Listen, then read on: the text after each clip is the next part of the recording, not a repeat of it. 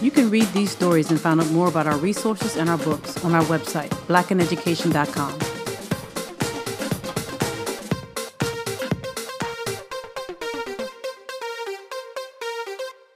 Daniel Howard, a 20 year old African American man, attended a political rally on September 19, 1868. He was one of hundreds of African Americans to attend this rally. You see, earlier that month, Democrats, along with some Republicans in the state's legislature, moved to remove all African American lawmakers from office that had been recently elected earlier that year. They contended African Americans were not given the express right to hold office, and they therefore voted to unseat them. This sent shockwaves throughout the country, and it obviously frustrated many African Americans in Georgia. Therefore, when a rally in Camilla, Georgia on September 19th was planned, it naturally garnered a lot of attention from local people near the area. The plan was to leave Albany and travel the 20 plus miles to Camilla to hold a rally there at the courthouse square. Philip Joiner, one of the African American lawmakers who was just ousted from office, John Murphy, a white Republican candidate for elector, William Pierce, a white Republican congressional candidate, and Francis Putney, a white Republican landowner, were also among the attendees, as several of them were scheduled to give speeches. As the progression of a few of them left Albany, Georgia, others began to join the group as it got closer and closer to Camilla, until hundreds of people had joined them, almost all of whom were African American except for Murphy, Pierce, and Putney. When they got about five miles outside of Camilla, Daniel Howard saw a group of about 20 people headed to the rally, and he too decided to join them. Not long after Howard joined them, a man from town came riding up on a horse. He was identified as James Johns. He told the group that he was the courier on this road and that they couldn't come into town with that music. You see, the organizers had hired, had hired a band, and the bandwagon with its musicians were a part of the festivities.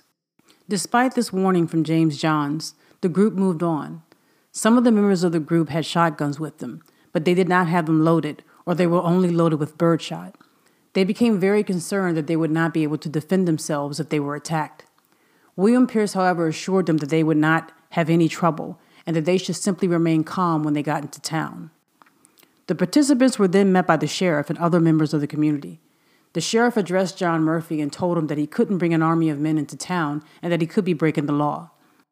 Murphy told the sheriff that he was giving a public speech, just as he had done in other areas of the country, that they were not breaking the law and that they had a right to hold the political rally. When the group finally got into town, there were men standing in the doorways of the buildings as they came into the square. William Pierce and Francis Putney headed to the courthouse to begin to prepare for speeches. The bandwagon followed, with many people around the wagon as it rolled into the courthouse square.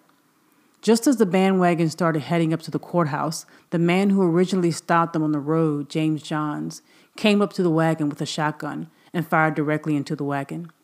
Immediately, men who were standing inside of the doorways of the stores and other buildings started firing also into the bandwagon and into the crowd. Daniel Howard was standing only about 15 steps from James Johns when Johns fired the first shot. Then bullets seemed to be flying from everywhere. Daniel did not run, though. He decided to wait while everyone else was running away. He saw men get onto horses and chase African Americans down, shooting them at almost point blank range. The townspeople, it appears, planned to attack. They got into groups and got onto horses to chase people as they ran out of town. They chased people for at least 10 miles outside of town and shot them on the road as they came up to them. They organized search parties and employed bloodhounds to scour the wooded areas for anybody who might be hiding. One man hid in a swamp all night long as he heard men around him shooting victims. He could hear the cries of people who were caught and pulled down by dogs and shot. Several victims were repeatedly shot while they lay on the ground. The search went on all night long until at least 8 a.m. the next morning as men were still out searching for victims with horses and dogs at that time. Daniel Howard did finally run out of the town square when enough people had run out of the area and the townspeople chased them. Daniel ran into a wooded area, but he was captured by townspeople. He was struck over the head with the butt of a weapon, and he was forced to go back to Camilla to pick up bodies. He was told to take the wounded and to put them into a wagon to transfer them back to Albany. Some of the people he got were already dead. There were also other groups picking up dead bodies and burying them. Daniel was told that there were 12 other bodies down by a pond on a nearby plantation and that he was to go there to, to get them once he finished in the town. While with the men, Daniel overheard them bragging and saying that they had hoped to get the niggers to come into town without any weapons. Then they had planned to surround them, to kill them all.